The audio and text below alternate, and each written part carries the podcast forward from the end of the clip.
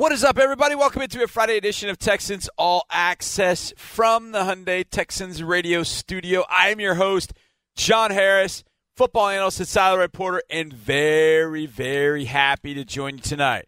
Why? Well, we got two hours of good Texans radio for you. We got plenty for you this evening. We're going to hear from Bill O'Brien in this segment.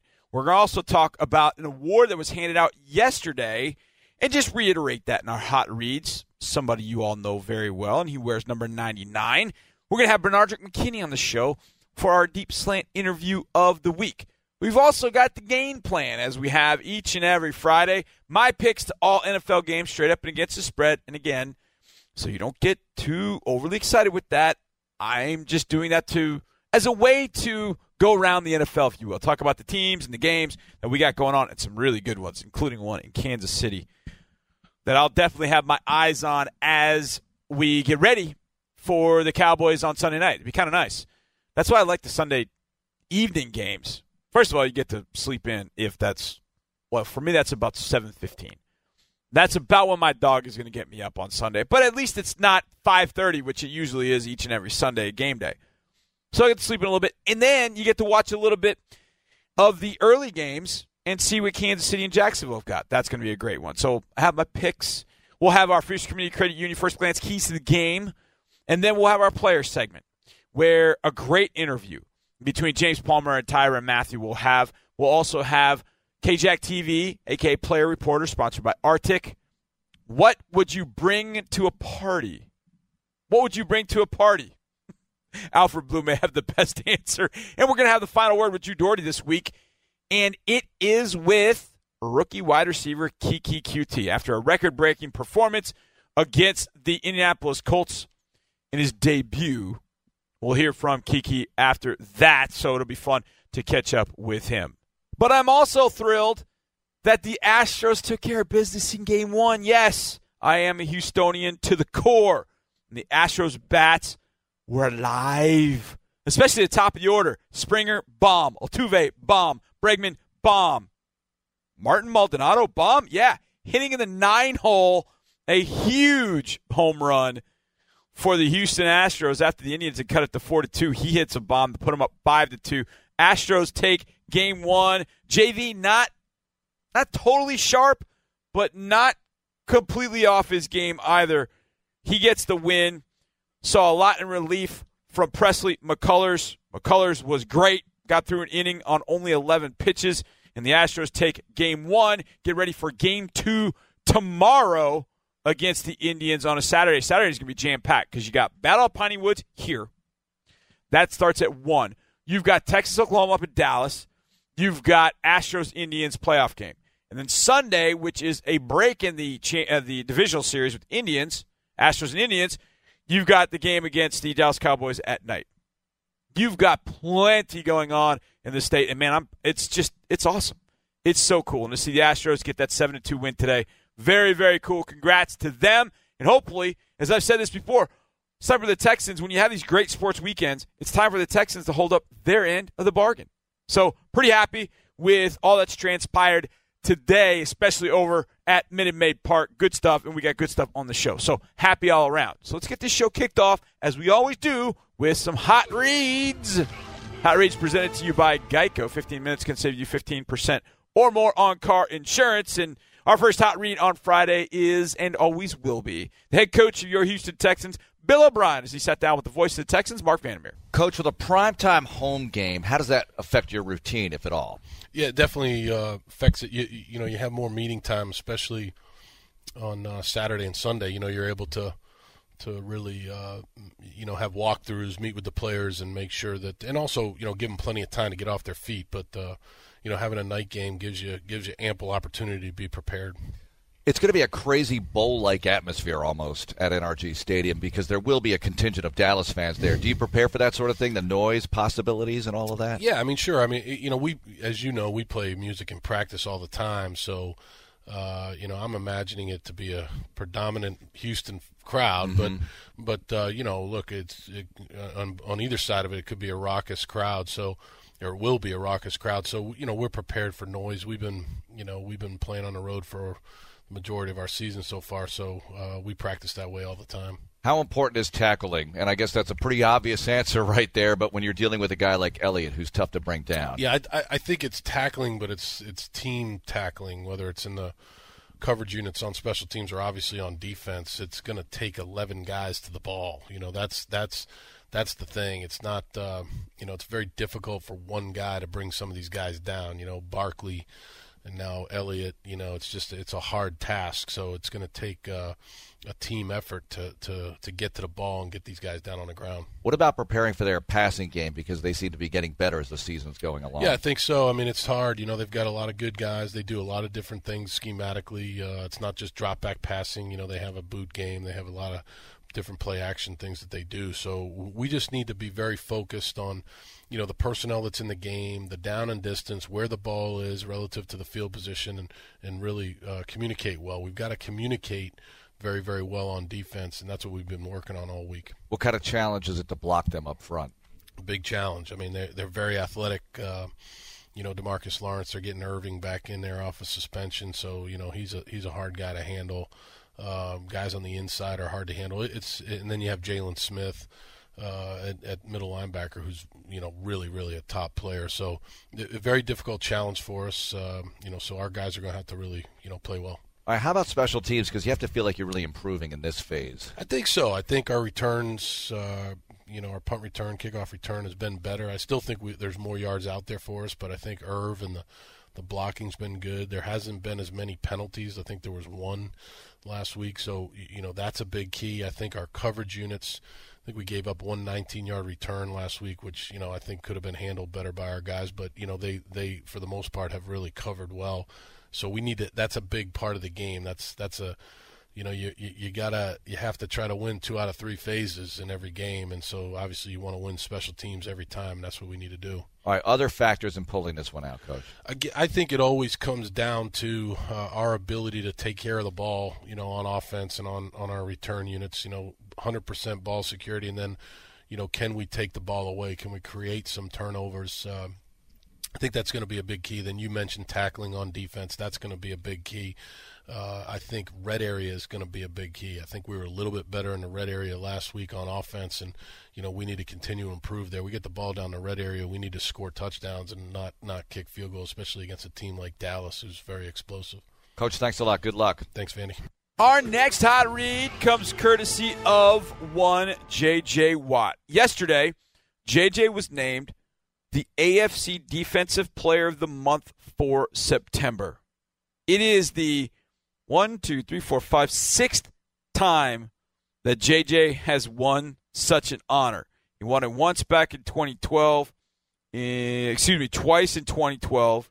He won it twice in 14, once in 15, and then once in 2018. Hmm.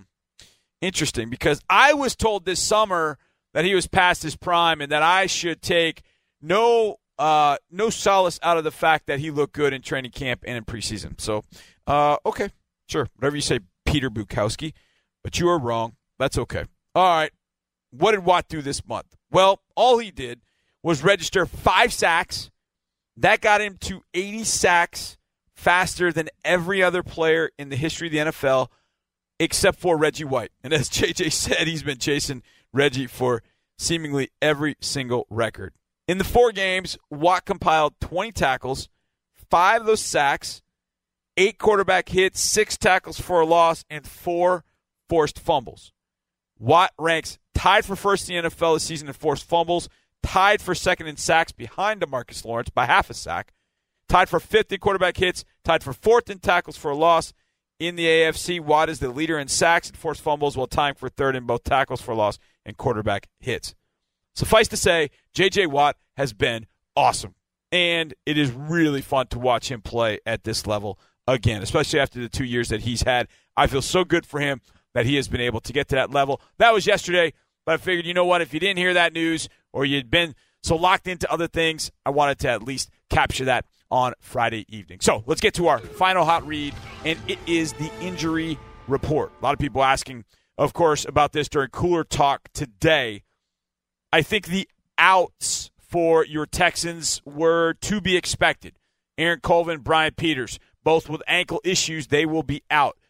Do expect, I do expect both of them to be out for a few weeks. So we'll see when they're able to come back. Saw BP in the locker room today, and does he didn't look good after the game, just as walking around. That said, I don't know that either one of them will be back anytime soon. So that puts the limited participation and the questionable tag on three players Keke Coutee, Will Fuller, Lamar Miller. Now, if I'm going by my gut here, just my gut, I would think we'll see Keke Coutee. I'm hoping and thinking we'll see Will Fuller, but my gut says that we will not see Lamar Miller with a chest issue. Those are the three that are questionable Coutee, Fuller, and Miller. Huge components of this offense. Hopefully, we'll be able to have all three of them back, but having two of them, okay, could live with. Just one of them, oh man, that would sting. Now, on the other side, the Cowboys have got three players out of this one. Travis Frederick, who we knew about, he's been dealing with the Wilkes Bear uh, syndrome, and he hopefully we'll be back for the Cowboys in due time. I, I like what Travis Frederick has done in the league. I was a little, I was very critical of that selection when the Cowboys made it in 2014, but it's panned out. He's a Pro Bowl center. Would like to see him get back on his feet and back in the game very soon. Sean Lee will be out with a hamstring. I know a lot of times Cowboys fans are like, "Oh man, we're going to miss Sean Lee." Not if Leighton Vander Esch is playing the way that he is playing. It's normally a big loss when Sean Lee is out. Not as much with Leighton Van Esch, first round pick, picking the game up as he has. And then Terrance Williams will also be out at wide receiver. Uh, he's been banged up with a foot issue. Questionable. Uh, Chidobe Awuzie, Maliek Collins, Antwaun Woods. Now, Collins hasn't played the last week, maybe two, and Woods got injured in that game against Detroit. Now, Awuzie ends up being a very interesting one, being questionable. I would think we will see the second year guy out of Colorado who plays corner, plays nickel, does a lot of different things for the Cowboys. But those are the three that are questionable. So that means Tavon Austin, Cole Beasley, Ezekiel Elliott, Jeff Heath, Demarcus Lawrence. They are all in. They were all full participants at practice, as was Randy Gregory. It was first noted that he did not practice, and then he was a full participant to practice. So there you go. Out for the Texans, Colvin, Peters, out for the Cowboys, Travis Frederick, Sean Lee, Terrance Williams. That is your injury report. I don't think it's anything like the Colts had last night or anything like we've seen in the past. I always go back to week two against Cincinnati on that Thursday night when the injury report looked like a it, it went on for two pages basically. It was brutal. It was brutal. Neither side is at that particular level, but some key guys banged up, and we'll find out a little bit more about Lamar Miller at about six o'clock on Sunday evening. All right, we get back. It's time for the Deep Slant interview of the week. This week it is Deepi Sidhu with BMAC, Benardrick McKinney, right here on Texans All Access.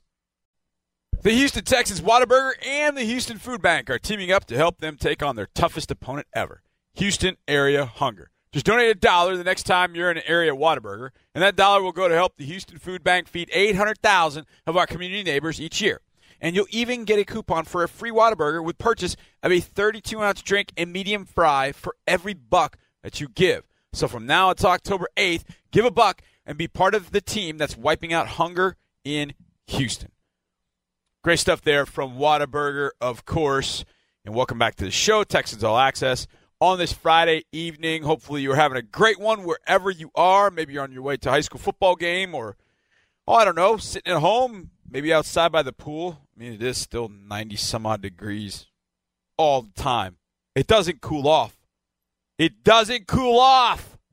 I don't think or it hasn't anyways. I would like to see it cool off. But what are you going to do? At least we play inside. That's good. And we'll do that on Sunday. And a key figure in that Sunday night matchup is going to be our next guest, Benardrick McKinney. I remember two nights ago, or two years ago on a Sunday night, Benardrick, to me, that was one of his best games against the Colts in 2016. He came up with a huge sack on Andrew Luck in overtime they got the ball back for the Texans, and of course, a field goal by Nick Novak gave them the 26 to 23 win. Last year, well, Sunday Night Football is one we'd all like to forget. After losing Whitney Mercilus, we lost J.J. Watt. It became a struggle for the defense that night, giving up 42, actually giving up 34. They gave up a touchdown to Tyreek Hill. And I want to say there was a two point conversion in there at some point. I could be wrong about that. But either way, gave up a lot of points last year to Kansas City, and that was a tough day. But I do remember what Benardrick did those two years ago against the Colts. That was a tremendous night for him. And he sat down this week for our Deep Slant interview of the week with our own Deepi Sidhu. DP, take it away. Joining me today, Benardrick McKinney in his fourth season. BMAC, how's it going today? It's going good. All right, I don't know if you know this, but you have been a topic of conversation for some of us. Uh, Marc Vandermeer did not know that the ties you were wearing to games were metal. He said something about your style being very, like nothing new about your style, and and we a few of us said, Marc, Bernardo's been wearing ties that are like chrome and gold. He had not noticed. So guess what we got? Guess what he got for his birthday this week? He got a chrome tie. Oh, So like the two the two of you could be wearing the same tie. Yeah. I'm just saying. I'm just putting that out I'm there. gonna change it up again. then. You're gonna have to. If you see Mark wearing your tie, then probably you got to change it up a little bit. Yeah. You got a little bit of a different look. You got the shorter hair. Mm-hmm. So, was that just? Um, I, I heard somebody saying that you're either Bernard or Rick, but you're not Bernard Rick. yeah, um, they tried to change my name. Say I look, uh, I'm Bernard now, but I mean, like I tell everybody, I like changing it up. So you do. You yeah, do. so maybe next season I might grow my hair back. So Okay. Yeah. All right. Look, I like it. I think you should always change your hair Yeah. up. I'm a big fan of that. All right. You know, I wanted to ask you about mini camp because back in this off season, Bill O'Brien said that you were in the best shape of your career. He thought, Mm-hmm. as far as your body composition and how you sort of came into the off season. Mm-hmm. Would you say that's true? Did you feel like you were in the best shape? absolutely, that's that's 100 percent true. Um, uh, last couple seasons, uh, playing like at 262 now, uh, like 250. I feel unbelievable. Uh, just running, I can uh, last a lot longer. I know uh, being that way at 260, I had a lot of back problems uh, uh, getting to me, but now I'm in the best shape. Um, changed my eating habits just a little bit, uh, trying to eat right, but uh, I feel un- unbelievable. So you dropped some weight Yeah, this off season. Yeah. How much is a lot?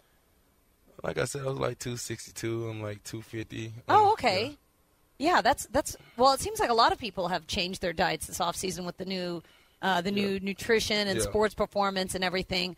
So that was right around the time that you signed your contract extension. Mm-hmm. Was that very much a factor for you wanting to change your body composition and to get into to the, the shape that you're in now? Yeah, uh, it just um, just uh, the last couple years, just uh, just being that big, having to uh, cover fast running backs, uh, kind of hurt me. But uh, Luke uh, Ladd doing a great job with the nutrition, um, the body comps and all that, doing a great job, and I just uh, feel more flexible, feel I can run faster. I just I just feel I just feel a little better than I did last year. Did you have to cut certain foods out of your diet? Because I was talking to Will Fuller about this. He he did the opposite. He gained weight. Mm-hmm. So he told me he was eating spaghetti like three times a day. Yeah, I, I think it'd be easier to gain weight, but that's just me. So Yeah. if to lose weight, what what did you have to? Is there something that you lo- love eating that you had to sort of give up? Yeah, um, it wasn't even that. It, it was like I, I'm big, but I, I really didn't eat that much. Like my eating habits was bad. So it's um, on an off day or something. I probably would eat breakfast and uh, probably won't eat again till later on that day. But now, uh, Lad is doing a great job, just uh, making me eat a lot of protein and just just being consistent, like I was um, in college because we had meal plans and we had to eat. They made us eat, and I was like 242 then. But it, I, would say it's just my eating habits were not eating eating enough protein, just eating junk food, chips, and uh, sometimes Wendy's. But uh, yeah, Sometimes, yeah. So So then you signed the contract extension. You know, I'm sure that was a big moment for you to be on your second contract and to really know that this organization wants you here Mm-hmm. for the future. What was sort of your emotions going through that process when you actually signed that signed the extension? Um, I can remember uh, I was uh, chilling at, uh, with my homeboy, and my agent called me and uh, told me what was going on, and um, I instantly, I mean, I got happy. I mean, at first I wasn't really thinking about it because I wasn't. I mean, I, w- I wasn't really thinking about it because I didn't want to stress over it. But uh, when it happened, uh, it was a good relief. Made me a little emotional to be able to take care of my family and all that. But it was a it was a great honor um, for the Texans to be able to trust me uh, with that type of money and just believe me. So I would imagine as a dad, that's a huge weight sort of lifted off your shoulder that you've got a little bit of job st- stability. You get to stay in Houston for the next few years. yeah, I mean it's great. Houston is a great city. Uh, come from Mississippi, uh, Tunica, Mississippi. Nothing uh, really really there. Uh, small population, but uh, just moving to Houston uh, has been a great change for me, and I love it.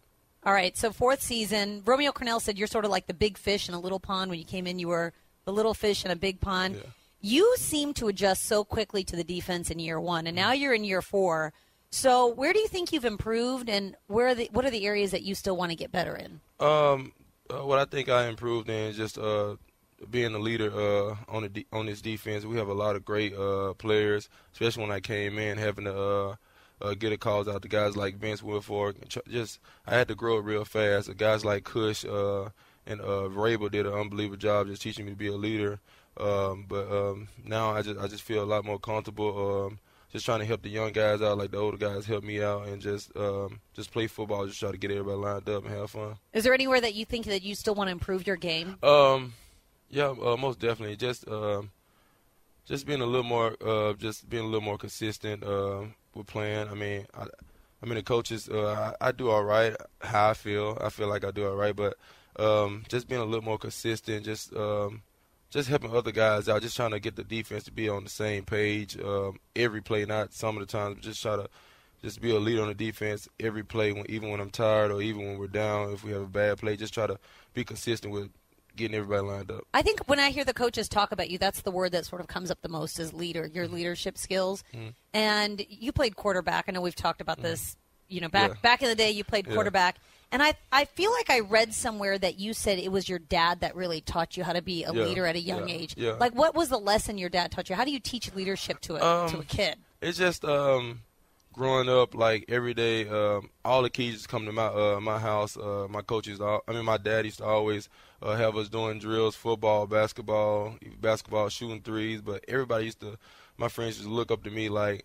Even now, like if if, if I'm on an off day, my friends would look at me like, "Hey, what we doing today?" And I'll be like, You're the leader of I'd fun. like- yeah, I'd be like, why you can't figure out what we doing? It was like, no, you you find out what we doing. So it, it's just, uh, I don't know, it just, it just kind of happened, and uh, I grew into it. And every college, I mean, high school playing quarterback, uh, college playing inside linebacker, and it just, it kind of came easy just, uh, just to be a leader. Was your dad a coach? No, my dad actually, he, he was a quarterback in high school. Your dad was a quarterback, so he would just have you and your friends come over, and Yeah, he would like keep you all busy. Yeah. Do you think you'll be? You, do, do you do that with your kids now too? Oh yeah, my son, he, he's always, he always have a, a ball in his hand. Yeah. he's he's like a mini you, by the way. I've seen your Instagram stories. All right, um, Dak Prescott, you're going to face him Mm-hmm. on Sunday. You guys were teammates at Mississippi State. You, you speaking of being a leader, he was sort of the leader in the offense, and you were the leader on the defense, Yeah. right? Uh, Dak, he's a, he's a uh, competitor. Um, in college, we always compete uh, every day, day in and day out. Always, uh, me and him always brought juice uh, to practice. It, it never was a, a dull, dead, um, tiring practice. It, we always had we always had fun, even offense or defense. So. Do you think that his game has changed at all since you saw him? Because he sort of had that skill set even Mm-hmm. at Mississippi State. What he was able to do. How, have you? I know you guys have watched a little bit of Uh-huh. film on him. How different does he look to you now? Um, I don't know. He always, like I said, he always been a competitor. Uh, he always competed. Um, he always didn't show fear uh, on the field. He, uh, like I said, he's a, he's a great competitor. But um, I mean, I've seen a lot of plays uh, he, he he made in college. A lot of big plays for Mississippi State, and uh, he's still doing the same thing. So it's kind of hard to try to see what what he, what he's changed now. It's it seems like between him and then Ezekiel Elliott. First of all, you guys have faced uh, some good running backs Mm-hmm. this year, but then Ezekiel Elliott, he might be one of the biggest challenges Mm-hmm. that you face this year. What makes these backs so hard to bring down? First of all, they're so big. First of all, I would imagine that'd be part of it. Yeah, uh, it is kind of um, hard playing uh, uh, playing guys like that because they're, they're very explosive. They're good out of the, I mean, in, uh, in the backfield and they're good um, in space. They're good um, running routes. It, it's kind of hard uh, playing against guys like that, but I mean, we have a, a great, strong defense. Uh, we're just gonna get uh, 11 guys to the uh, to him every play and just just tackle and rally and just have fun. How do you feel this defense is coming together? Obviously, you see J.J. Watt, Mm-hmm. uh, AFC Defensive Player of the Month, and then Clowney, what he was able to do in the last game. Now you sort of see the pieces coming together. How exciting is it to get to play behind those guys? It's it's very exciting. Uh, J, JJ is unbelievable to watch. He he makes a lot of a lot of plays for us. Uh, a lot of big plays at that.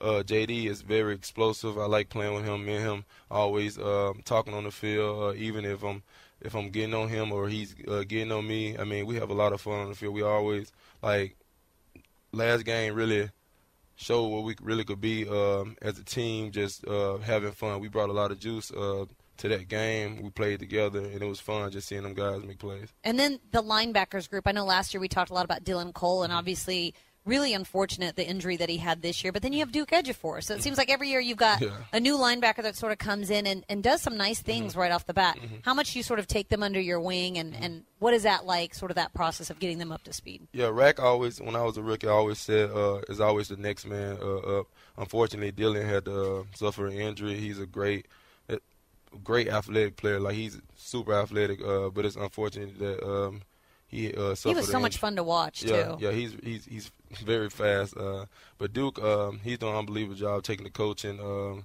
don't really say too much, but if he if he if he needed um, if he needed help, you can tell he he'll come to you and ask like, "What do I do on this?" But he's a great coach. I mean, unbelievable uh, player uh, on the field, and I, I just love seeing him make plays. So. All right, Sunday night you guys face the Cowboys here at home. What do you know about this rivalry? Because you weren't really here the last Mm-hmm. No, time I these two teams No, I played. wasn't really here. I just uh, You've seen them in the preseason. That's just not the same as a primetime Sunday night matchup, yeah, though. yeah, but I can tell it's different because a, lot of people have been um, hitting me up trying to uh, get tickets Get to the game. tickets. a lot of people been trying to uh, get tickets to the game, but it's gonna be a great game for the fans. Great uh, opportunity for us to play against uh, play against them, and uh, I'm looking forward to it. We're looking forward to seeing you as well, Bernard. Yes, as always, thanks so much. Yeah, thank you.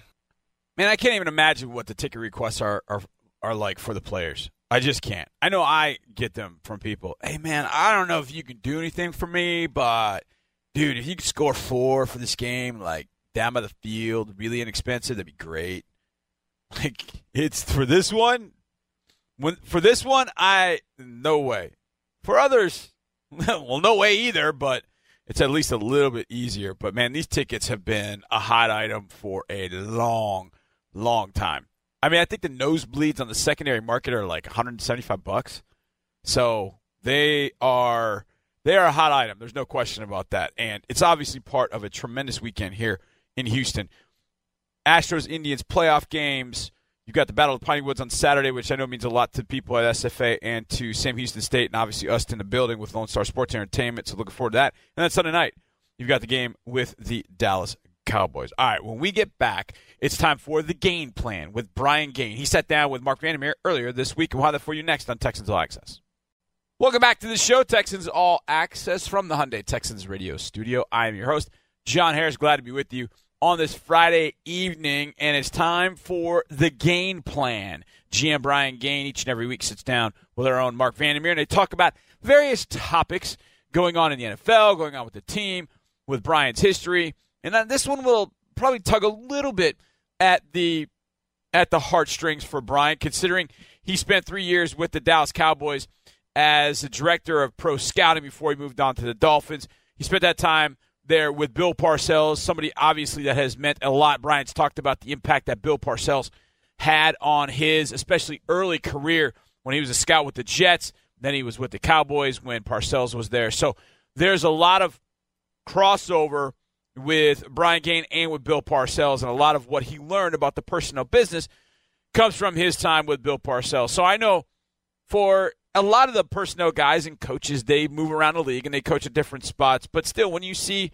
when you see a helmet and a jersey on the other side that you once worked for at some point, it's it's gotta it's gotta tug at you a little bit. And I'm sure Brian will have that moment on Sunday evening when the Cowboys walk in that building. No question about that.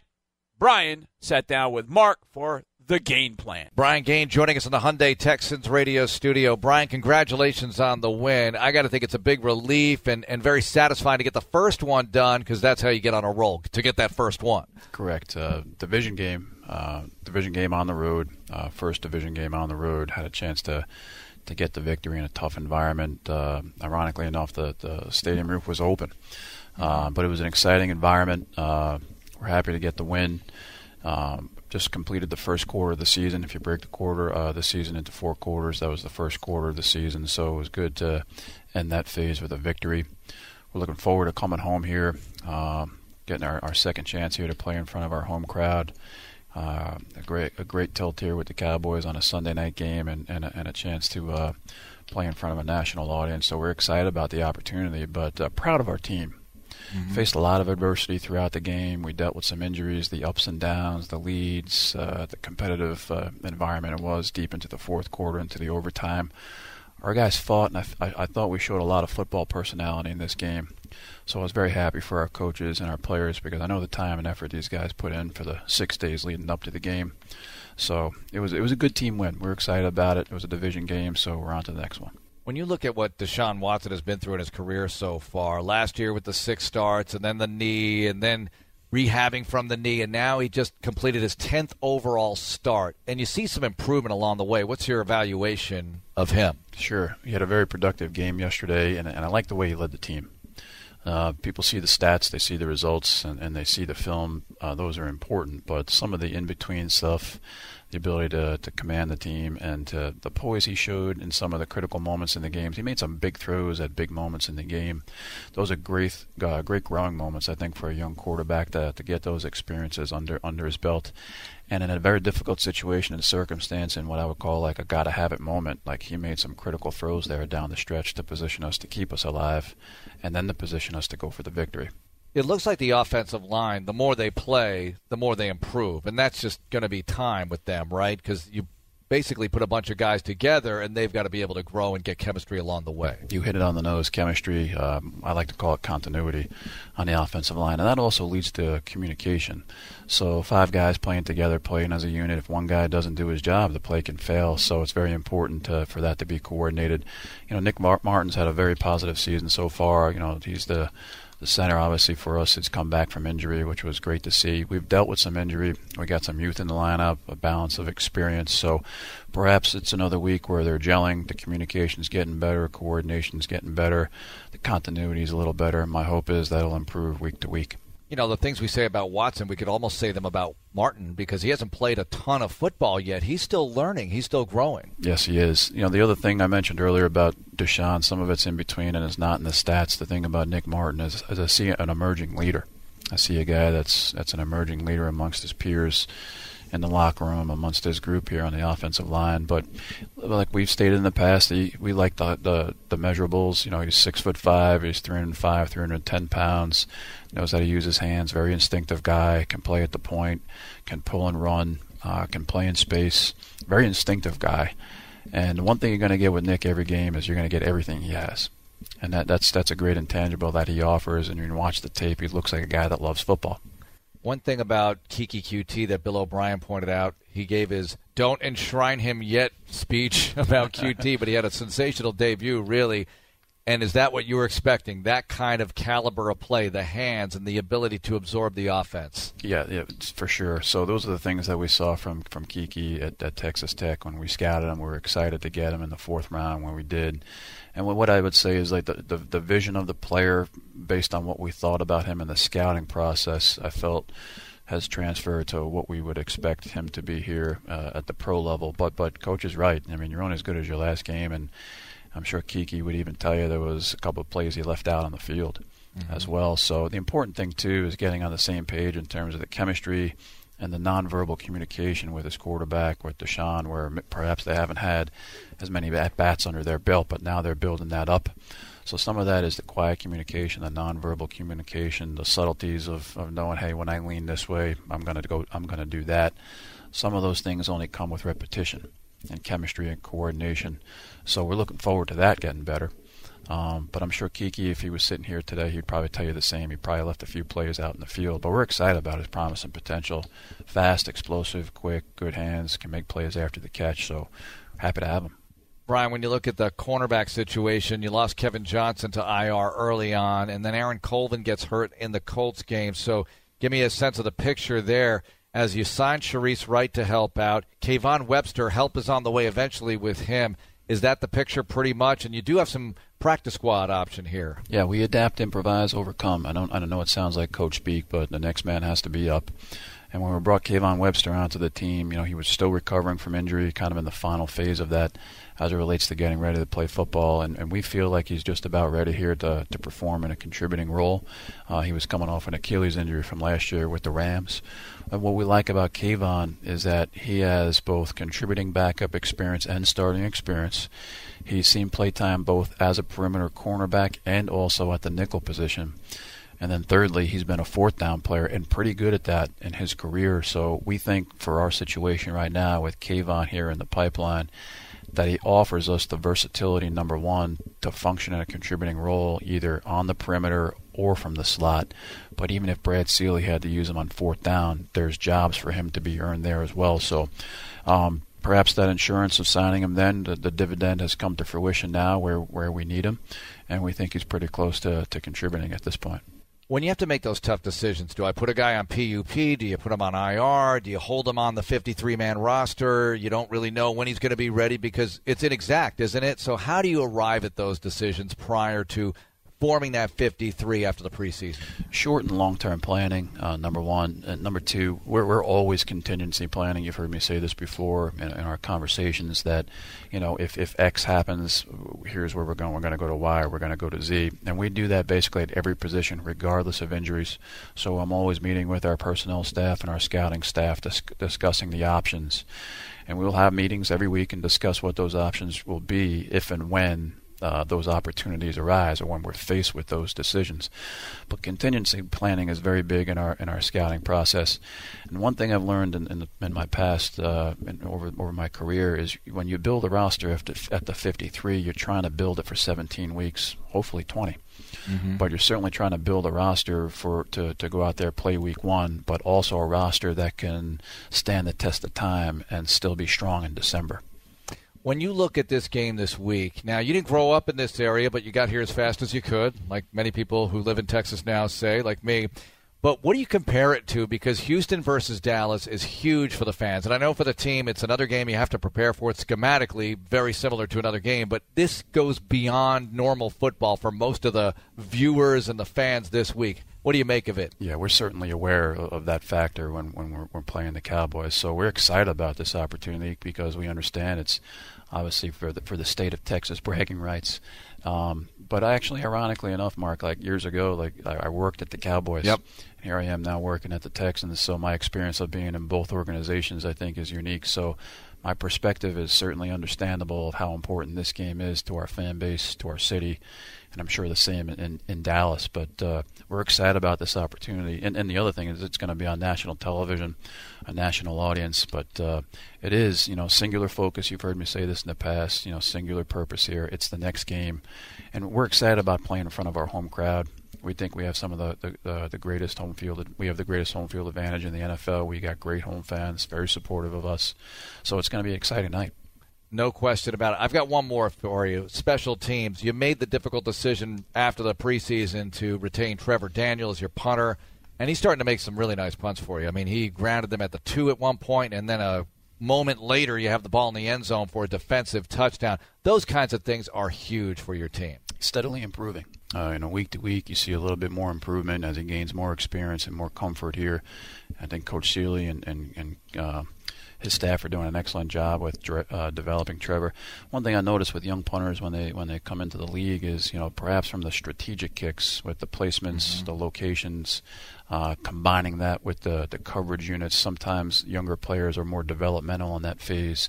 What I've liked about Trevor is is that he's been a quick study with with those facets of the punting game and not just blasting the ball but understanding the strategic advantage of ball location, placement, hang time, and meshing that all with the coverage.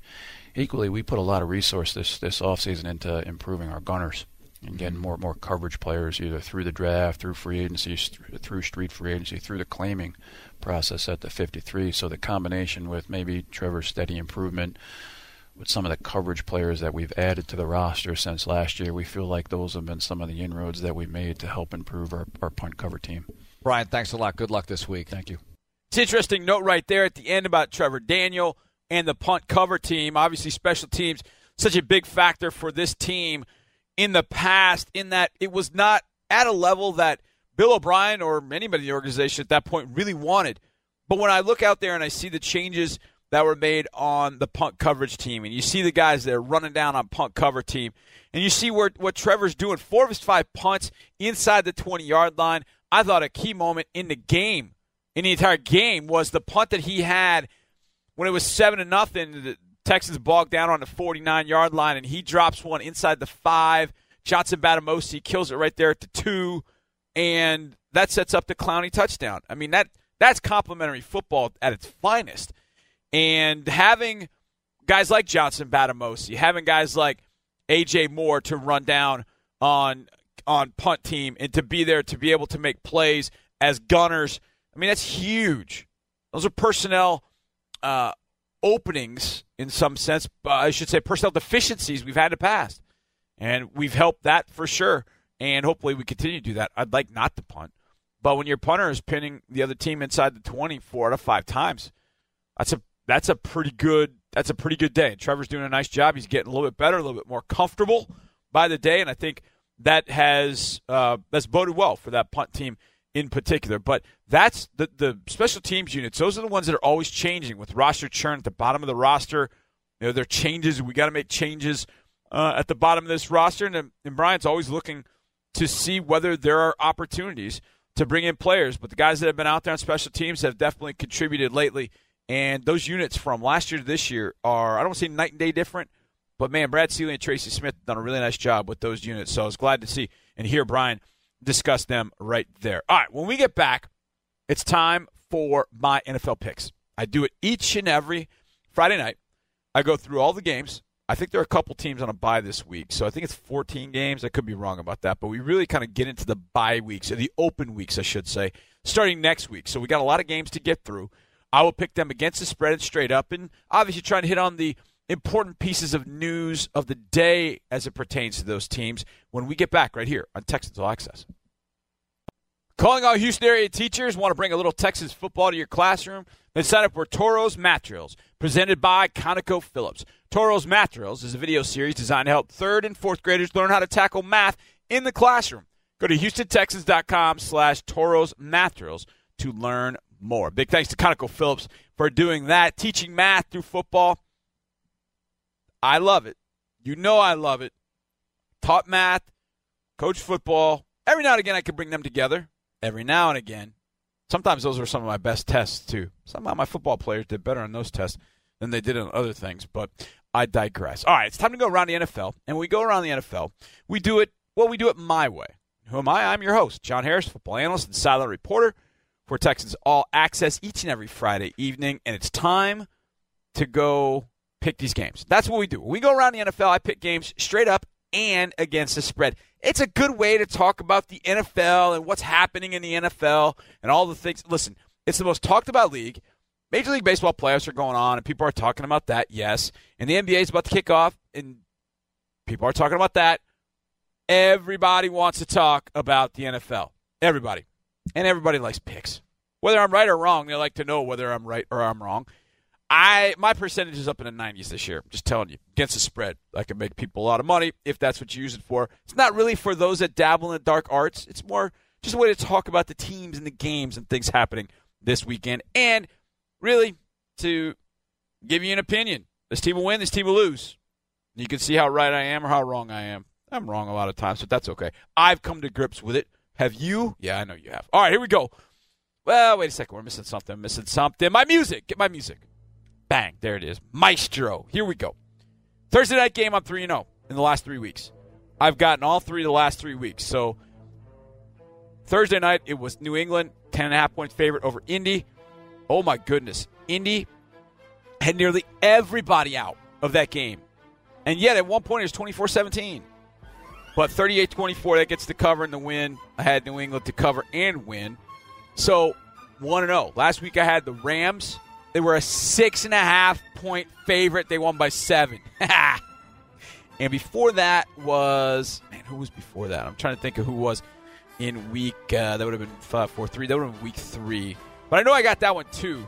So I'm I'm sitting at a cool three You know, the last three weeks on Thursday. So you want Thursday winners? I got them for you. Uh, all right, one 876 5252 whatever it was. Here we go. Tennessee goes to Buffalo. Tennessee's three and one. Tennessee's hot. They've won the last three. They lost that mega game down with Miami in the rain, and then they beat us. They beat Jacksonville, and then last week they beat the Super Bowl champion Philadelphia Eagles. They're feeling good. They're hot. They're going to Buffalo, but they're only a three and a half point favorite at Buffalo. I'm still going with Tennessee. I think Tennessee's just better than Buffalo at this point. Would love, love, love, love to see Josh Allen go off. I just don't think he will. I just don't think that it's going to happen much this year, but I certainly hope that it happens this week and not next because the Buffalo Bills will end up coming here to take on the Texans in week six.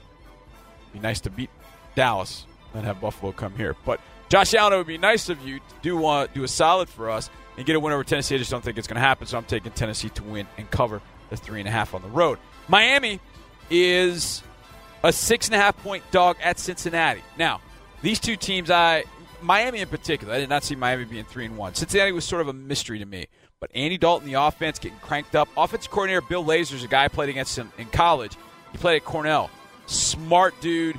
He was kind of a grinder, kind of a gritty quarterback when he was in college. But man, he is a smart offensive coordinator. Learned a lot with Chip Kelly. Spent some time with the Eagles. Bill Lazor's getting it done for Cincy. I think that's going to be enough. I think Cincy routes Miami. Cincinnati's a six and a half point favorite. I think the Bengals win, go to four and one, and put a lot of pressure on the Baltimore Ravens atop the AFC North. In Baltimore, they've got one coming up. I would say on the surface, not that difficult, but Cleveland can score on anybody, especially with Baker Mayfield at quarterback. We'll get that in, in a little bit. But I take Cincinnati to cover the six and a half, win by a touchdown or more over Miami in Cincinnati. The game of the weekend: Jacksonville going to Kansas City. Jacksonville three and one, arguably the best defense in the league. Kansas City, arguably the best offense in the league. If it's not Kansas City, it's probably LA. If it's not LA, it's probably Kansas City as of right now, because I think the Texans, with a little bit more consistency on both run pass, a little better protection up front, they could put themselves in that mix. But right now, it's probably Kansas City or it's LA. Kansas City's got all guns of firing. Three and a half point favorites at home. I'm taking Jacksonville against the spread. I think Jacksonville will get inside the number, but I think KC's going to do us a solid. This feels like 21 20, 24 23. This feels like no more than a three point ball game. But I'm going to take Kansas City to win, but I'm going to take Jacksonville to get inside the three and a half and get that cover. Baltimore, I mentioned them a little while ago. They're fresh off a Sunday night win against the Steelers in Pittsburgh. Now they go back out on the road, and this time taking on the Cleveland Browns. Cleveland had a victory in its grasp last week in Oakland, let it slip. Give up too much point, too many points, but they had an opportunity. 42-34. Derek Carr throws an incompletion in the end zone. They got to run off two minutes of time, basically. Couldn't do it. Oakland got the win, got the tie, and then kicked the field goal to get the win in overtime. That put Cleveland down for another defeat, sitting at one, two, and one. Cleveland's a two and a half point dog at home. I'm gonna go Baltimore in this one, even though Sunday night at Pittsburgh, Sunday afternoon at Cleveland, I could see this being a little bit of a physical letdown spot for Baltimore. I, I just Baltimore was impressive, but I still, man, I don't know. A lot of people think they could be the team that comes out of the AFC. I'm not totally there yet, but Baltimore will win this one by more than two and a half. So I'll take Baltimore to win and to cover. Denver goes to the Jets. Denver two and two, Jets one and three, and the Jets mm, not having some good times, if you will, after that win over Detroit. With Xavier Sham at quarterback, it was thought, man, they're going to turn this thing around. They got thumped last week at Jacksonville. Denver, they had one right in. Oh, it was just beyond their fingertips. I was going to say it was right in his hands, but really wasn't. It was just just beyond. Case missed his receiver just by inches. It was that close to an improbable victory for the Broncos. But they didn't get it, and now they got to go on the road. And they're a one and a half point dog to the New York Jets. I don't know that I buy that. I'm taking Denver to win.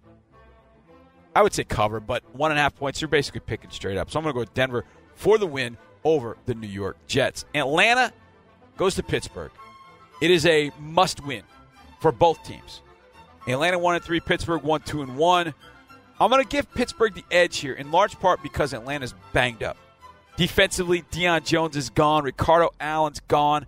Those are huge injuries for Atlanta. I just think the injuries have mounted too much. They can score the ball on anybody, and this this has the makings of another 37-36 game or a 45-42 kind of game. But I'm going to go Pittsburgh, favorite only by two and a half at home. Get Pittsburgh with the win and the cover. Green Bay goes to Detroit. Detroit is a one and a half point dog at home. Packers two one and one. Get the win last week against Buffalo and shut out Buffalo in the process. Now, other teams have done that as well when Buffalo's offense has bogged down. But it's a different challenge taking on Detroit. Detroit's running the ball a little bit better with on Johnson. Probably should have won that game against Dallas last week, and now they come home. But I still think Green Bay overall just better, more talented at key spots. I think Aaron Rodgers will pull that one out with a one and a half point favor. I don't want to say it's a, basically a pick 'em, but I'll go with Green Bay. They'll cover that one and a half and get the win over Detroit. Even look, 26-24, that gets you the cover for Green Bay. So I'm going with Green Bay to beat uh, to beat the Lions.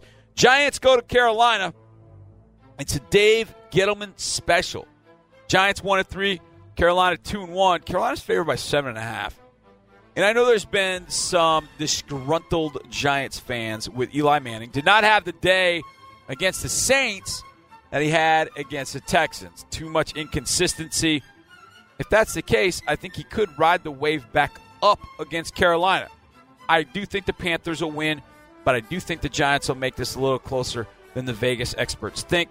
Like I said, Carolina favored by seven and a half. I'm going to take the Giants to get inside that seven and a half. It feels like a seven point victory or less. So I'm going Giants to cover, Carolina to win. The Raiders go to the Chargers. And how about this? I saw this note that the Chargers have been practicing with crowd noise this week because the Raiders are coming to town, and the fear is that the Raiders fans will far outnumber the Chargers fans, and so they had to practice with crowd noise. Oh, good grief. The LA Chargers are just better than the Raiders.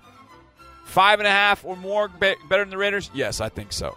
I think the Chargers get that win at home in air quotes. I mean, they are at home technically, but it won't feel like a home game because the Raiders fans will be out in mass in that one in Los Angeles. But Chargers still going to win, and they're going to cover that five and a half. Then you got the Rams, one of the two undefeated teams in football. At four zero, oh, go to Seattle. The Rams are a seven and a half point favorite. Seattle's played a little bit better the last two weeks, but it was Dallas at home, and they caught Dallas at the right time on the road and then it was Arizona and Arizona, and last second field goal got them the win. I think the seven and a half point spread feels about right. I think the Rams get the win. I also think they get the cover. It feels right. It feels like seven to ten. So I think that's probably better to, to go with the Rams to cover that seven and a half, and they'll definitely get the win over Seattle. Arizona goes to San Francisco. Arizona 0 4. Showed some life last week.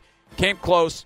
Beat by a last second field goal at home. Yo, man, I feel for Larry Fitzgerald and Pat Peterson. Those are, those are two good dudes stuck in a tough situation in Arizona. San Francisco's 1 and 3. I feel bad for the 49ers, too, because they're without Jimmy Garoppolo.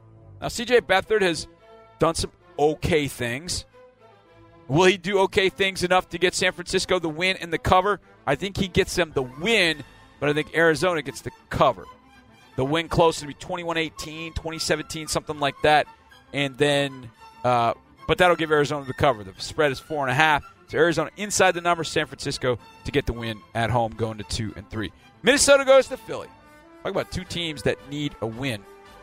And the worst way, not another tie for Minnesota, but Minnesota goes back to the scene of the crime. The crime, last year's NFC Championship game. And boy, was that brutal.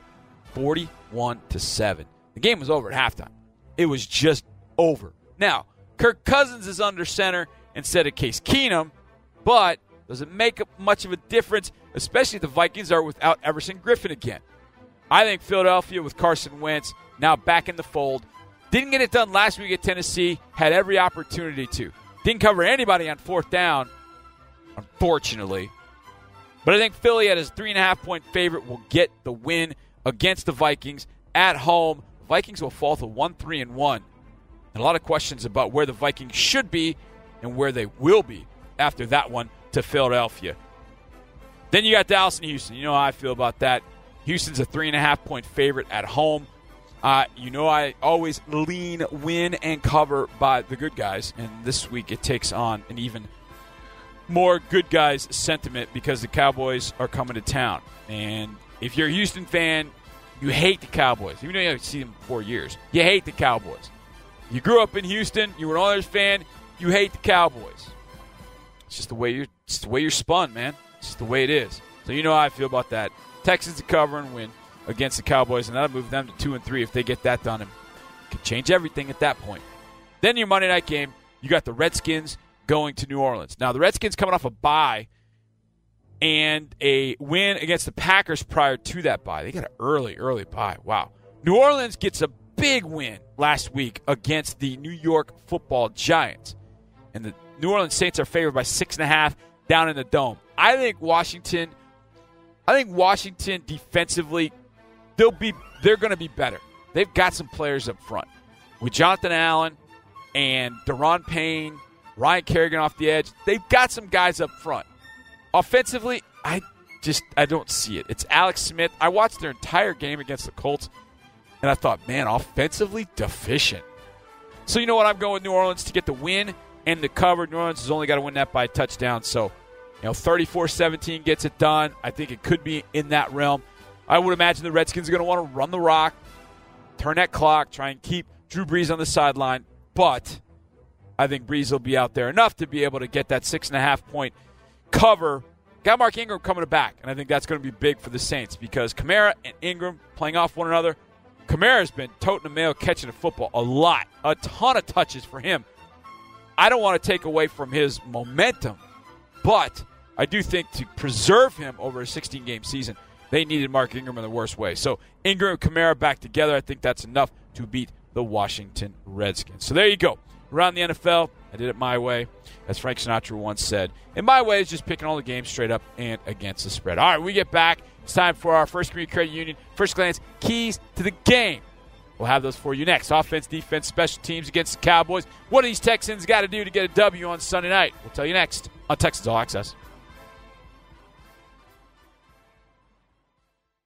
It's time for this week's First Community Credit Union First Glance Keys to the Game. They're brought to you by FCCU, First Community Credit Union, the official credit union of the Houston Texans. I do this each and every week, folks, where we talk about the keys to a win. What are the things that the three units must do, must do on Sunday to go get a win against the Dallas Cowboys? Welcome back to the show. I am your host, John Harris, and it's time to dive in. So let's do it. Let's start with the offense.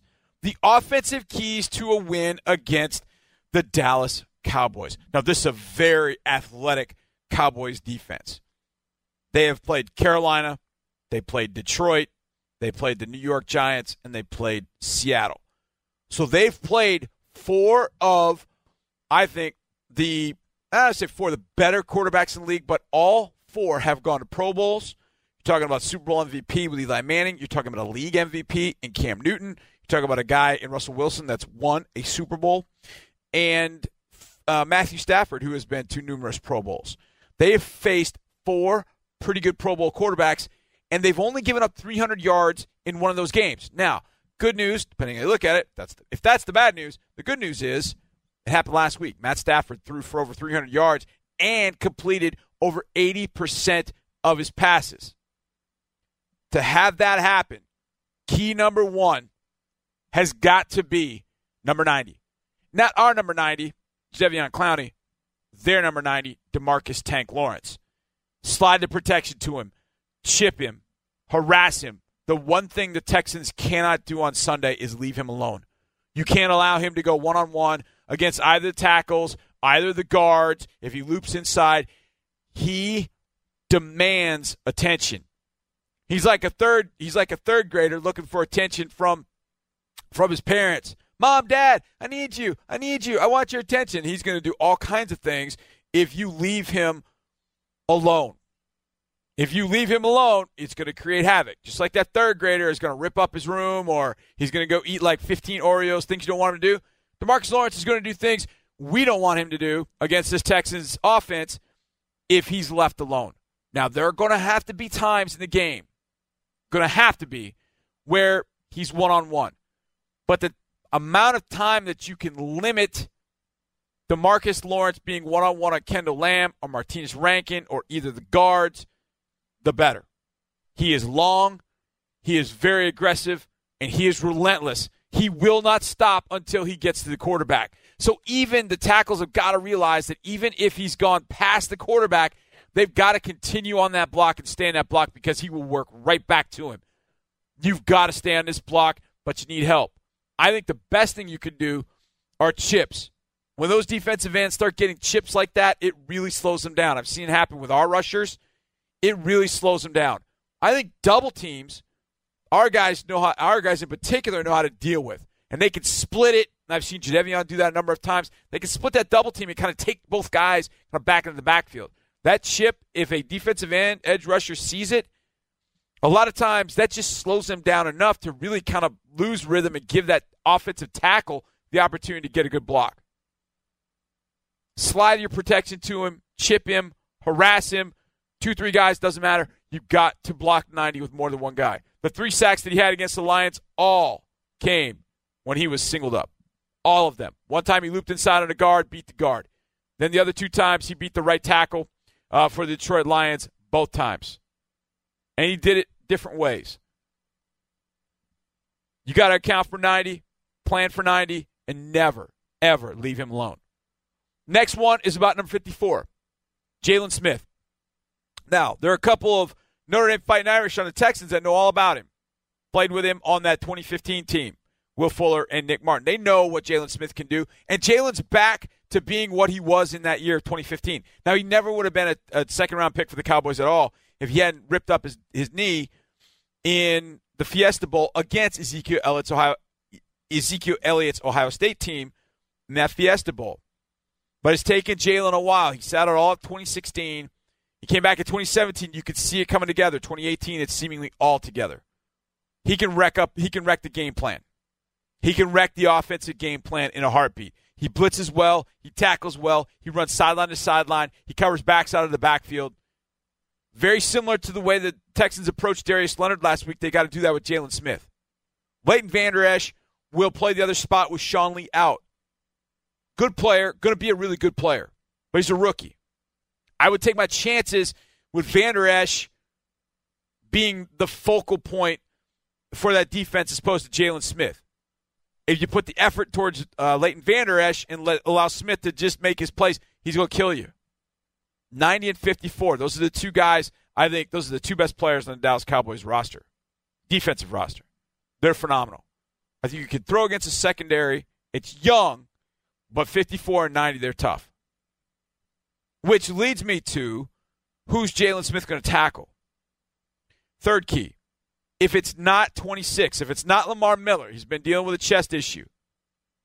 He is, as he said in the locker room today, he's day to day. It's going to be a game time decision. Then who? Alfred Blue. I've been real confident in Alfred Blue lately. He's run the ball, I think, very, very well. I think he's really kind of coming to his own the last half of last year and the beginning of this year. And then Tyler Ervin, we know, can be a jack of all trades from the backfield, and also Buddy Howell. We haven't seen Buddy in the backfield. We've seen him on special teams. Maybe this is an opportunity for Buddy to step up if Lamar Miller can't go. And we won't know about that until an hour and a half before the game. Sitting at questionable, if I had a lean, my guess my guess would be no. That he would that he's not going to go. But what those guys are going to have to do, number one, pick up all blitzes. When 54 is blitzing, they got to make sure they hit him right in the mouth. If they're going to chip, they got to get a good piece of Demarcus Lawrence. And then last and certainly not least, the tight ends in the passing game. I've been asking for it for a while. They've had a couple of looks. Ryan Griffin had a key first down catch the other day. Jordan Akins caught that fourth and six one. But I'd like to see a game where the tight ends could get maybe, you know, eight to ten catches amongst them. Because I think it's going to be the the secondary is going to be so concerned with the Texans' three pass catchers with Keke and Will and with Hop that they're going to leave those tight ends open, and they've got to take advantage of that at some point. All right, let's move over to the defensive side of the ball. Number one, it's very easy to say stop 21. How? I think the one thing the Texans have to do to be able to to slow him down is take away all inside running gaps. You cannot allow Zeke to hit anything downhill. You must force him to bounce. He's got to get to the line of scrimmage, see nothing, and try and bounce to the outside. That doesn't end it, but it allows time for linebackers and safeties to go get him and tackle him with a bunch of guys. You're not going to tackle him very similar to Saquon Barkley with one guy. You're going to need multiple players to help tackle Ezekiel Elliott on Sunday. But if you force him to bounce, you have a better opportunity to do that. But if you give him downhill running lanes, and he doesn't need much, I saw him against the Detroit Lions fit through a gap that was maybe half his body size. But he got skinny and slid through it, picked up a nine yard gain when really nothing was there. But if you close those gaps down and you force him to bounce, he gets the line of scrimmage is like, nope, nope, nope. And he's got that just gives Tyrann, it gives Kareem, it gives linebackers more time to go get him. And that's what they've got to do. We need key number two, Whitney Mercilus. J.J. Watts rounding into shape, we know that. Jadeveon Clowney had one of his best games, maybe of his career last week. Witt has shown some moments. He had three tackles for a loss last week against the Indianapolis Colts. But we need him to really show up with the pass rush, put some more pressure on Dak Prescott. This is going to be one of those days where Witt's going to have to do both. Help on Ezekiel Elliott by setting a good edge in the defense, but then getting back to Dak Prescott. And Witt's had to do a lot of his rushing from the inside. And he's won plenty of times from in there.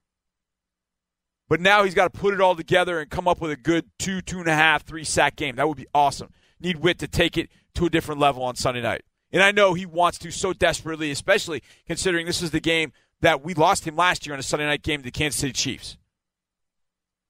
When Witt turns it into the Whitney Mercilus we know, and Watt and Klein are playing at that level, we're finally getting the three guys where we want. That leads me to number three. I would say the secondary, but I think the coverage issues that have been prevalent have been a linebacker and secondary issue. Guys underneath have got to communicate with one another. If you got if you got hooked to curl and you got curl to flat, let's not both end up at the curl. Let's get our head on a swivel and let's find and play the most dangerous receiver and let's do it right.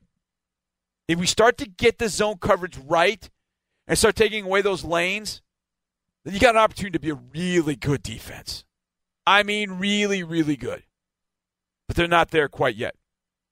And you know, key number four, that Dak Prescott is going to pull the football. He's going to pull it on the zone read, and you do not want him to get one long play, 30, 35 yards, whatever it is. You know, no big plays from Dak in the run game. Just can't have it happen. On special teams, high punts and touchbacks. The higher the punt, more fair catches of Tavon Austin. We need that. And touchbacks, I don't want Tavon Austin with the ball in space. I know the return units have been better. I just don't want Tavon Austin with the ball in space. I just don't want to play with fire. And I think he's got the ability to break it wide open with a return in the kick game or in the punt game. So there you go. There's your first community credit union first glance keys to the game. Coming up, it's our player segment. We've got Tyrann Mathieu. We got player reporter with Kareem Jackson, sponsored by RTIC. We got the final word with Drew Dougherty this week. It's Keke Coutee. All next, right here on Texans All Access. We've got one final segment of Texans All Access this evening. Welcome back to the show. I'm your host, John Harris, football analyst and sideline reporter, and ready for Sunday night. Ready for Sunday night. My gosh. I, this one, because it comes around every eight years with a home game here, I was here in 2010, but 2002, I was back watching it back uh, in North Carolina where I was living at the time. And it was incredible to watch. I, I could just sense the excitement and the energy. And I was here for that in 2010, but the air got taken right out of the building with the way the Cowboys played that day, getting the W over the Texans. I believe it was like 27 17, something like that. Pretty resounding victory for the Cowboys at that point, led by one Antonio Romo. Yes. Of course, 2014, I was there on the sideline. What, what an unbelievable experience and atmosphere. We had 30 or 40,000 Texans fans in there. The Cowboys had to go to a silent count. Tied the game at 17 late in the game, but then a Dan Bailey overtime field goal did the trick at 20 to 17 for the Cowboys. So the Texans have not beaten the Cowboys since that 2002 inaugural game. And I played that for you on Wednesday, uh, on replay this week. The 53, sponsored by CDW. You will absolutely love it if you haven't seen it. If you're a Texans fan and you've been since the beginning – you remember that first game against the Cowboys, you'll love seeing the 53. It's absolutely fantastic. And the narrator's pretty cool too. Not saying who that is, but it might be me. Just saying you got to go check that out. All right, in the final segment of the show, each and every Friday, we turn it over to the players. First, we start with our man Kareem Jackson and Player Reporter. Player Reporter is brought to you by RTIC, the official coolers and tumblers of the Houston Texans. Visit rticcoolers.com. RTIC coolers, overbuilt, not overpriced. Now he starts off, and you can see this on the video. When he starts off with Tyrann Mathieu, he doesn't get an answer from Tyrann, but he does eventually get one later on. But I just wanted you to know right off the bat that's who Kareem is talking to when he starts our player reporter this week. Texans. I got a couple questions for you, man. I know everybody been requesting you to come on. or at least I've been requesting you to come on.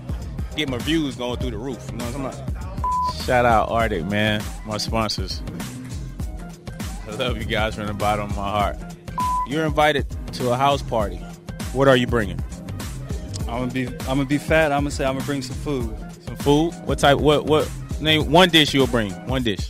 Fried chicken. Fried chicken. Better not tell lad. He'll be pissed about that one. I'm gonna bring my brothers, my fellow offensive linemen, because we roll as a pack. You know, Lamm, Clay, Davenport. What y'all gonna eat? You ain't gonna bring no food. I mean, he's got the food. One bucket of fried chicken for the big dog. I feel like he'll he'll look I, out. I I think one of y'all can eat one bucket yourself. Depends on who, who throwing the party. All right, so let's say JJ throwing the party. What you bringing? Nothing. 'Cause I know JJ gonna have everything he needs. So you one of those guys, huh? I was invited. He didn't send me to bring nothing. So what you want me to bring? That'll probably be the last invite you get. I'm all about hospitality. Hospitality. I'm gonna bring some chips, some Uh-huh. drink. Yeah. You know, Yeah, so we I can like enjoy that. ourselves. Gonna I ain't gonna it- show up empty-handed. Uh-huh. Oh, hey, we're gonna throw a party then. We need all that. We need all that. Might need to just bring the crew through. Bring the crew. Bring some of the guys so that way that party can liven up. You know what I mean? Have s- have some people there. Better hope it's some food there already, or y'all gonna starve. Cause you ain't bringing no food or nothing. Y'all gonna You don't starve. want me to cook nothing. Y'all don't want to eat anything that I cook. I, I, I'll save you from that. All right, cool. No cooking for you then. Bring that aloha spirit. You know that. Good vibes. And then some kind of food. I might bring some dessert. What about you, Big Reed? I'm gonna order personal pieces for the whole party. Everybody get a personal pizza. Everybody get a little personal size pizza. How big the party? Your I was party? just about to say, what if that's a huge party? Oh no! and then I'm gonna bring drinks. I'm bring drinks. Well, at least you bringing something, cause it's. Oh, I'm bring, I'm bring one drink. We we talked to one guy earlier. I won't say no name. Alfred Blue said he wasn't bringing nothing. That's usually about him though. That he going to bring himself and then eat up all your food and drink. Well, he's never invited to nothing I'm having. This your guy, KJack TV, Tyrann Mathieu, man. We out.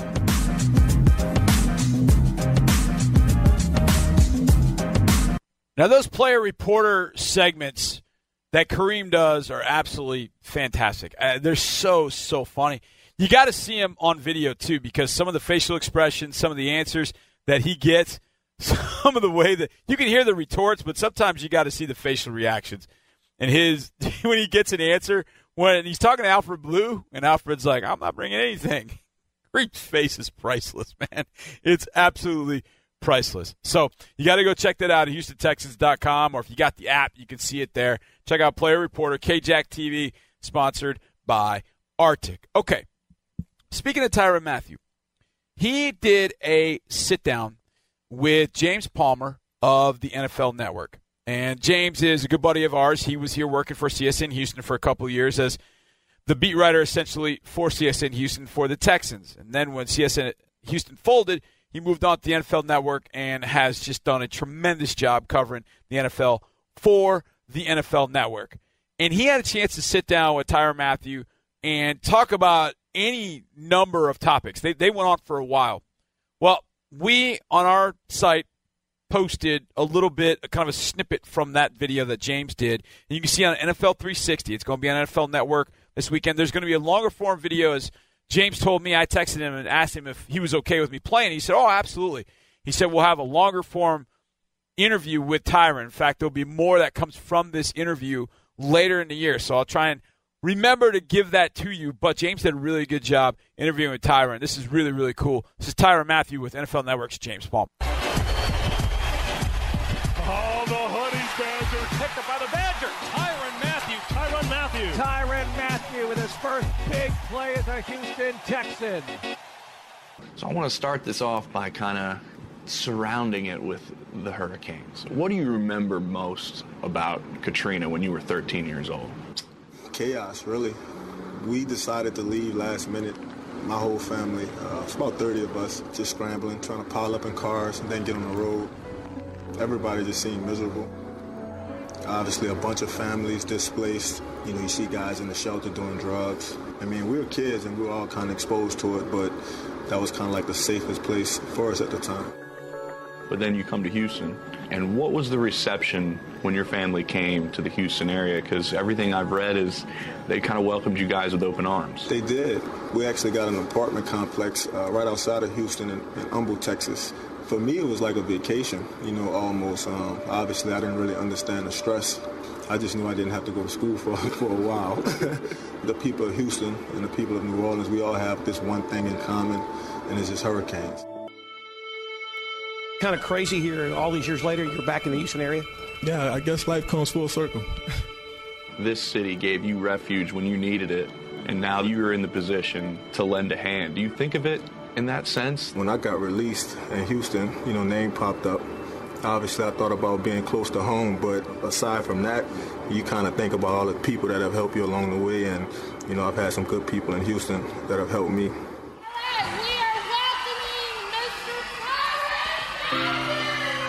Foundation, everything that I'm trying to do off the field is strictly devoted to kids. If I go to a Boys and Girls Club and if I get to hang out with kids for an hour or two, trying to, you know, get them resources and encourage them and inspire them to really look past their difficulties and look towards something great, for me, it's fulfilling um, because I know at the end of the day, I may be helping someone. Brady throwing over the middle, and it's picked off. Tyrann Mathieu. You know, some people consider me a great football player, and tons of people scream my name, Honey Badger, and that's cool. I love playing football, but I think I love giving back more because I know if people didn't help me, I wouldn't be half of the person I am today, and I definitely wouldn't be, you know, sitting in front of you. So, you know, I'm always conscious of that. Again, as I said earlier, you're definitely going to want to catch the full interview of that as the year goes on. James texted me and told me that they'll have more of that interview with Tyrann Mathieu as the year uh, transpires. So hopefully, if the Texans are doing pretty well, that'll get some run on NFL Network. But great stuff there from James Palmer and also from Tyrann Mathieu. And it's always in the last segment where we give the final word to Drew Dougherty. This week, it's a former Texas Tech Red Raider, Keke Coutee. I'm trying to think how many Texas Tech Red Raiders the Texans have had over the years. BJ Symons, I know that. I'm sure there's some others. This one is the best, though. Keke Coutee, tremendous game last week against the Indianapolis Colts. 11 receptions set a record dating back to the 1970 AFL NFL merger. 11 catches the most for a player in his debut in NFL history since 1970. And that's that's unbelievable. That's unbelievable. He is a huge piece of this offense. We knew he would be. It was just a matter of when we would see him. We saw him last weekend.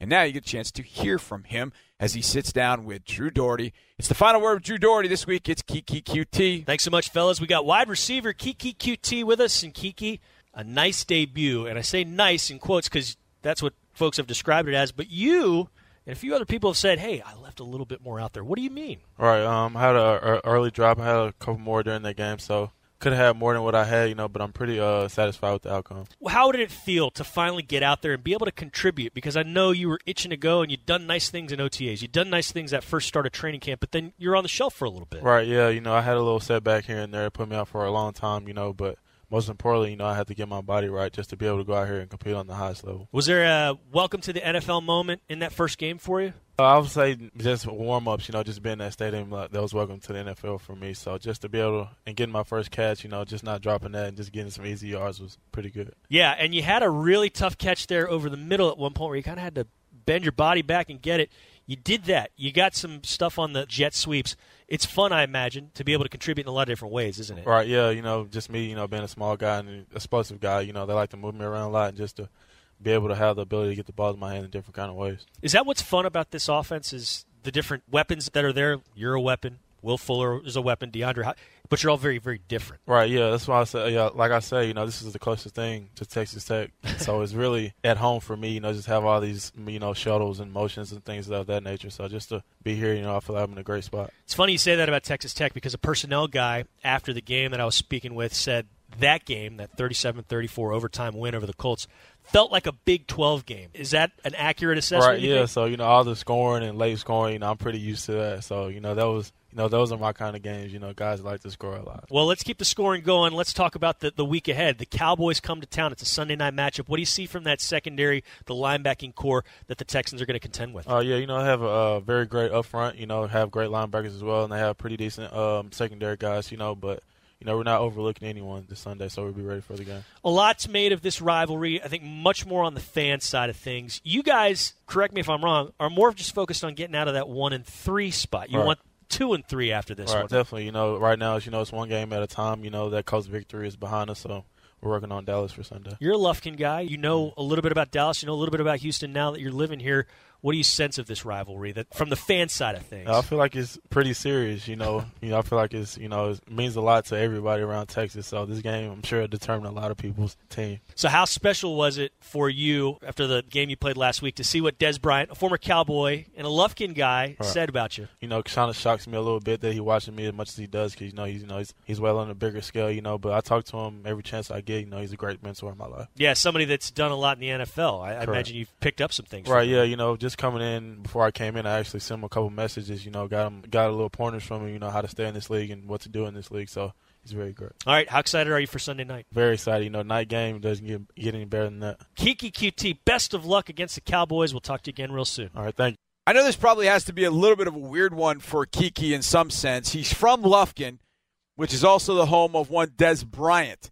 And I know Dez meant a lot and means a lot to Keke Coutee. So I would imagine that Keke grew up as a as a Cowboys fan. If it wasn't Cowboys fan, he was probably a Dez Bryant fan. No doubt. I know he was a Dez Bryant fan. So he often was watching the Cowboys, and now he'll be facing the Cowboys on Sunday, playing an integral role in this game against them. Sunday night against the Cowboys. That home game against them comes every eight years. 2002 was the first one. It was such an amazing night. We made a documentary about it. A 10 minute documentary. You got to see the 53 sponsored by CDW on the inaugural game. It's great stuff. And I was honored to be able to help in some way. And in that one, I narrated it. So you definitely want to want to check that out. 2010, it was ugly. Texans came in there 2-0. The defense really was not a great unit that year, and it kind of took that Cowboys game to start to show that, and then it was like, uh oh, this could not, this may not be good. And the Texans obviously went from there to a six and ten record. Changes were made. 2011, the team obviously won the AFC South, and it changed from there. But that 2010 game, the trouble was signaled right there in Week Three when the Cowboys beat them in 2010. And then you got 2018. Texans favored, as I said earlier, by three and a half. Coming off a win last week against the Indianapolis Colts. The Cowboys are 0 2 on the road, 2 0 at home. The Texans are 0 1 at home. And if there's one thing I know Bill O'Brien and this organization want more than anything else, obviously Super Bowl ring, but to get there, to win at home. In 2016, they were 7 and 1 at home. 7 and 1. The only loss was the Chargers after that game uh, against the Raiders in Mexico City. That was the only loss. 7 and 1. They found a way at home to get the W's. That's the way this team has to be. At home, it has to be, it's very difficult to beat the Texans here. It has to be that way. As in, you don't beat the Texans there. As in, if you see the Texans on your road schedule, you should be worried that that's going to be an L. That's what it has to be. And look, there'll be Cowboys fans in the stands on Sunday night. I know that. I'm very I'm sure of that. They'll be and they'll be loud and it'll be it'll be a raucous environment. But this has to be a place where the Texans win. And has to be NRG Stadium that is a place where the Texans completely dominate and take over games. And this is where the fans have to be a big part of this. They've got to go get it done. I've never seen a victory over the Dallas Cowboys, not in the regular season. I was there in 2014, covered the team as a sideline reporter. In 2010, I was there covering the team. I was not here in 2002. In fact, that was the only night that Texans beat the Cowboys. That's the only time it's happened. It happened on a Sunday night. So hopefully, history will repeat itself this Sunday night. It's time to go get a W. A lot of people to thank for tonight's show. To thank Bill O'Brien, Marc Vandermeer, Brian Gaine, Deepi Sidhu, Benardrick McKinney, Tyrann Mathieu, James Palmer, Drew Dougherty, Keke Coutee, and of course our man Kareem Jackson with Player Reporter, sponsored by RTIC. Sunday night's going to be a big one, everybody. Appreciate you listening to me tonight. We will see you on Sunday. Be loud, be proud. Let's go, Texans.